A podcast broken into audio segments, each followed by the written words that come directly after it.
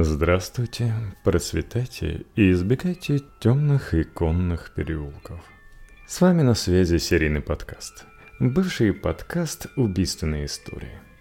Темой сегодняшнего выпуска является торговец московского конного рынка. Злодействовал он аж с февраля 21 года по май 23. Я, конечно, еще про век 20 еще вовсю шла гражданская война. Но это было где-то там, на периферии. В Москве начиналась новая жизнь. Казалось, люди могут спать спокойно. Но в темных уголках района Конного переулка и соседнего рынка начали происходить странные дела. Так, 13 марта 1921 года, когда снег уже сдавался под натиском весны, Неким москвичам не повезло натолкнуться на зловещую находку. Грубый холст мешка, выглядывавший из-под таявшего снега, предвещал нечто весьма неприятное. А ожидания неприятного уж слишком часто сбываются и оправдываются. В мешке обнаружили изуверски связанное тело, обмотанное тряпьем. Злодей или группа злодеев провернула все столь бездушно и аккуратно, что мысли о самоубийстве не оставалось ни у кого. Только изощренный убийца мог превратить человека в куклу, руки которого были за спиной, а ноги потянуты к животу.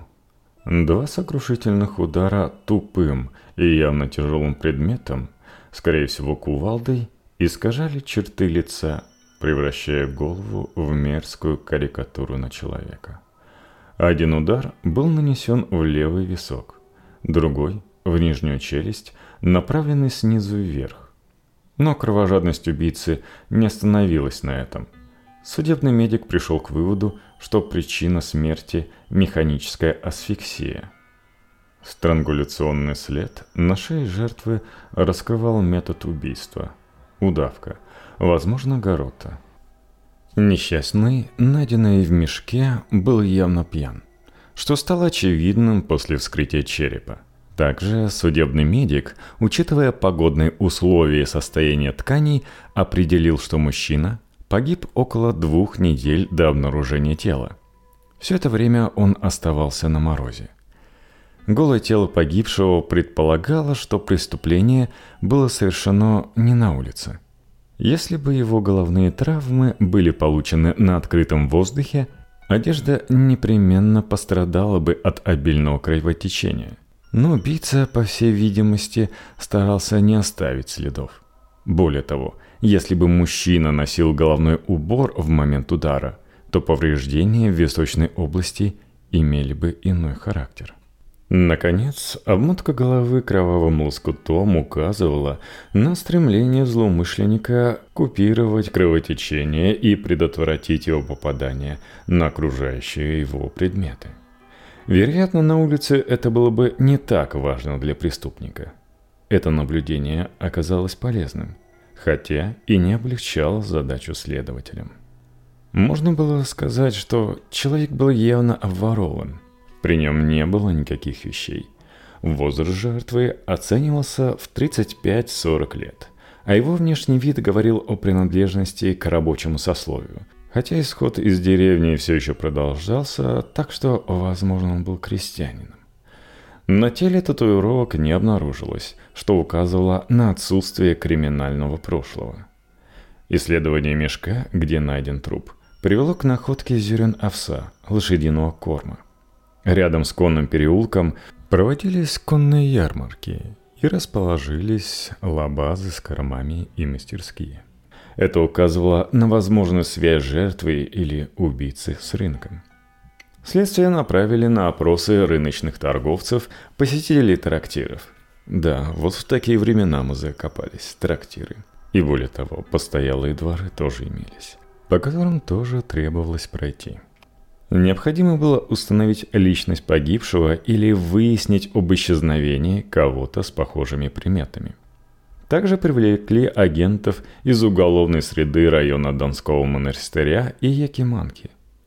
Но, несмотря на все усилия, расследование столкнулось с преградой.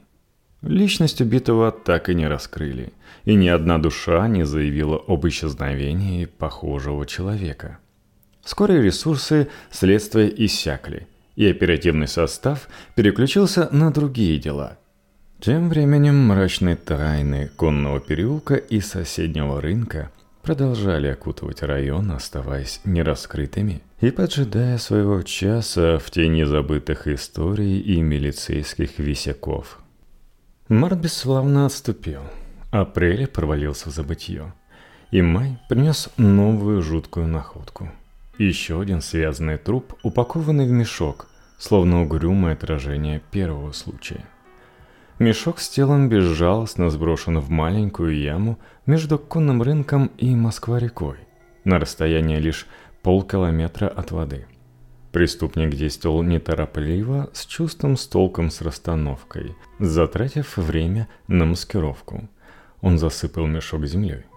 Из-за холодного капризного грунта выкапывание ямы стало каторжным трудом, поэтому маскировка оказалась так себе и привлекла внимание мальчишек, рыскавших на пустыре к странному провалу в земле. Они начали копаться, обнаружили мешок и решили, что это клад. Новая жертва была связана похожим жестоким образом. Однако состояние мягких покровов было значительно хуже. Так что дата преступления, скорее всего, приходилась на конец или середину марта 21 года. Возраст погибшего, судя по седым волосам и лысеющей голове, составлял 50-55 лет. Лицо погибшего было искажено до неузнаваемости и очень долго преследовало мальчишек во снах. Попытки установить личные жертвы превратились в тщетную возню. Было понятно, что поиск убийцы с такой информацией был практически невозможен. А между тем, мешки с трупами стали обнаруживаться с поразительной регулярностью. Словно это был не конный переулок, а какой-то зловещий адвент-календарь. Убийца, словно артист, последовательно следовал своей роли. Кувалды по голове, удавка на шее, колени, подтянутые к шее и запястья, связанные за спиной. А труп мешке закапывался либо на запад к Москве-реке, либо на север, среди дворов и огородов голодной Москвы. Трупы то свежие, то старые постоянно затрудняли определение ритма злодеяний. Но однажды интуиция следователям намекнула, что преступления совершались в день ярмарки на конном рынке. Со временем убийца овладел новым трюком. Использовал мешки, заблаговременно адаптированные под свои злодейские нужды. Мур втайне расследовал дело о загадочном живодере, закапывающем своих жертв в окрестностях конной площади – Власти умалчивали, но газеты, еще не полностью прижатые к ногтю большевиками, с отголосками то еще дореволюционной журналистики в сердце не уступали и продолжали освещать криминальные новости. И москвичи еще могли наслаждаться живым языком прессы, не сменившимся полностью на советский канцелярит. Декабрь 21 года подарил сыщикам подсказку – в развалинах дома в конном переулке обнаружили целых два мешка с трупами молодого мужчины и женщины, связанными уже знакомым им образом. И вновь, затрудняя идентификацию, головы были изуродованы ударами кувалды и топора. Сыщики заключили, что это очередные жертвы того же убийцы. И на этот раз им повезло. Убитые оказались связаны друг с другом при жизни – братом и сестрой Лопатинами. Пропавшие без вести с крупной суммой денег, они приехали в Москву на конскую ярмарку. Так удалось доказать связь преступника с конным рынком и ярмарками. После этого случая начали находить еще больше трупов, сокрытых в заброшенных строениях. Убийца, кажется, испытывал трудности с закапыванием тел из-за холодов – он мог спустить тела под лед Москва-реки, но явно испугался милицейской слежки. И эти его опасения были вполне справедливы. Агентам Мура единственное, что и приходилось делать, охотясь за убийцей, это скрытно следить за подходами к воде Москвы-реки, в надежде схватить кого-то, кто тащит мешок. И так незаметно убегали дни, окутанные туманом и мокрым снегом.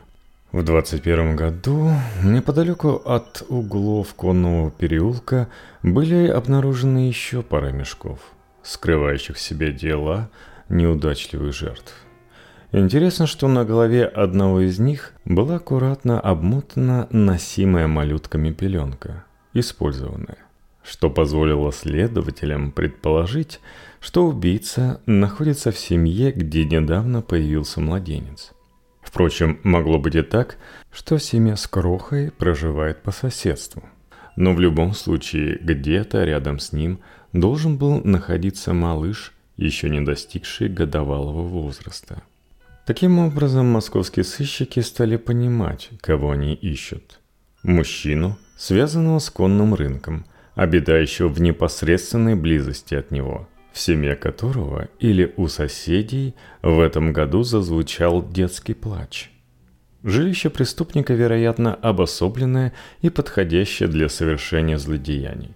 В сущности, этих фактов хватало, чтобы начать адресную проверку. Конечно, это напоминало поиск иголки, изъеденным мышами, мешке с сеном. Но такую возможность нельзя было упускать. С подобными раздумьями работники городской прокуратуры и оперативники МГУУР заканчивали 21 год. На тот момент они обнаружили уже 17 мешков. В 1922 году злодей, словно испугавшись, вдруг стал менее активным. За весь год было найдено всего 6 трупов со знакомым почерком.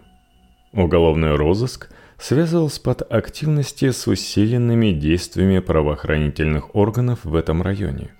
Каждую неделю милиция проводила разнообразные массовые операции, такие как проверка документов, облавы на уклоняющихся преступников, поиск самогонщиков и преследование лиц, занимающихся частным извозом без санкций властей и так далее. Некоторых преступников ловили, но появление трупов в мешках это не остановило. А на следующий год кровавый безумец как будто еще больше почувствовал свою безнаказанность. За четыре с половиной месяца было найдено пять трупов в мешках. Ужасные повреждения тел и способ связывания не оставляли сомнения, что это жертвы того самого убийцы, которого угрозыск пытался разыскать уже на протяжении двух лет. Руководство Мура решило усилить оперативную работу в районе конного рынка, полагая, что преступник уже был замечен разыскными службами, но до поры оставался нераспознанным. Сейчас главное было разобраться с десятками подозреваемых и, наконец, добиться успеха. В середине мая 23 года все они оказались под пристальным наружным наблюдением, и за каждым из них круглосуточно следили оперативники УГРО – Скоро внимание уголовного розыска переключилось на некого Василия Терентьевича Комарова. 52-летнем рыночном торговце, проживающем в изолированной квартире на втором этаже дома номер 26 по улице Шаболовка. Ныне этого здания не существует. Во-первых, Комаров торговал сомнительными фуфайками, явно похищенными со складов Госрезерва – что уже вызывало закономерный интерес со стороны правоохранительных органов. Во-вторых, еще в апреле 22 года у него был обнаружен незаконный самогонный аппарат. Но тогда он отделался штрафом. Наконец, в-третьих, Комаров постоянно разъезжал на бричке, словно номерной, то есть лицензированный извозчик. Но уже более года он был лишен номерного значка и не имел права заниматься извозом. В общем, за Комаровым прослеживались грешки и были формальные поводы для того, чтобы нагрянуть к нему домой. И это случилось 19 мая, когда отряд сотрудников уголовного розыска, сопровождаемый милицией в униформе, возник у квартиры Комарова с намерением проверить сообщение о незаконном самогоноварении на данном адресе. Хозяин, демонстрируя внешнее спокойствие, разместился на кухне, не мешая осмотру жилища. Его жена и трое детей в это время пребывали в маленьком саду во дворе. Вскоре осмотр подходил к концу, и Комарова попросили отпереть небольшой чулан возле заднего выхода из квартиры. Василий, как будто с недоумением, от чего тот закрыт, пожал плечами и проворчал, как будто себе под нос. Ключи, похоже, у жены, и выглянул в окно. Со стороны это казалось так, будто он хотел спросить у своей супруги о местонахождении ключей. Но в следующий момент он совершил отчаянный прыжок со второго этажа и стремительно убежал из двора. Несмотря на то, что у парадной находились милиционеры, они не смогли поймать беглеца. Когда, наконец, дверь чулана была вскрыта, стало ясно, почему Комаров решился на побег. В этом маленьком помещении обнаружили мешок с обнаженным мужским трупом и оцинкованную ванночку с кровавыми следами на внутренней поверхности. Ванночка, очевидно, использовалась убийцей во время его манипуляций с телами жертв. Однако на этот раз удача его подвела. Милиция выставила людей во всех местах его возможного появления, в том числе и в саду тетки его жены, где он и был задержан. Мешок с трупом в чулане обличал его с головой, так что ему пришлось сознаться в убийстве порядка 33 человек. Хотя, если верить его математике, по одному убийству раз в две недели, то можно насчитать и более полусотни. А так как Комаров от большинства трупов избавлялся в Москве-реке, милиция не смогла ни подтвердить, ни опровергнуть общее количество. Василий Терентьевич, изначально носивший фамилию Петров, родился в далекой Витебской губернии в 1871 году. Его детство прошло среди большой, угрюмой и сильно увлеченной спиртным крестьянской семье. Несмотря на расхожее мнение про выпивку, ни с кем из семьи он не был по-настоящему близок и ни с кем не сложились теплые отношения – в жизни Василия Терентьевича были три этапа службы в армии. Сначала он отслужил четыре полагающиеся года в конце XIX века, после чего его призвали на русско-японскую войну, а затем в 1918 году он стал под знамя рабоче-крестьянской армии. Когда гражданская война была на исходе, Василий переселился в Москву, где приобрел дом и решил изменить свою фамилию на Комаров.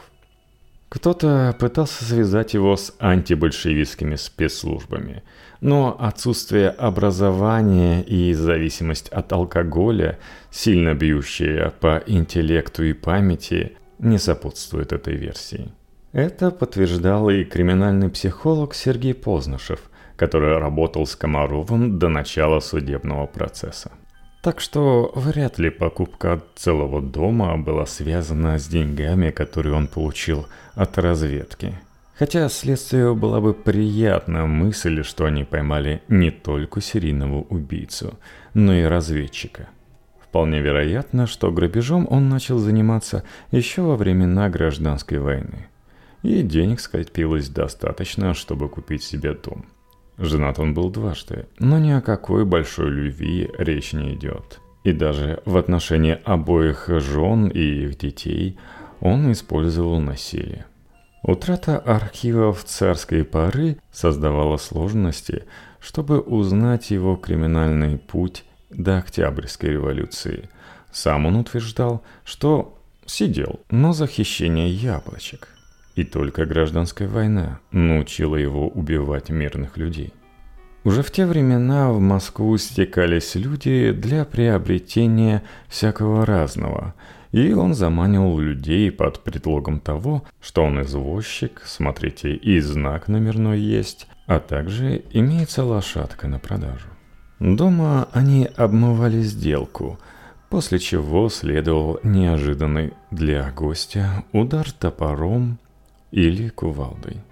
Петров Комаров обладал недюжей силой еще с детства и к 50 годам ее не растерял. После такого жестокого обращения жертва сразу же не умирала, и он использовал удавку. довершая убийство перерезанным горлом, в том числе и для того, чтобы выпустить всю кровь.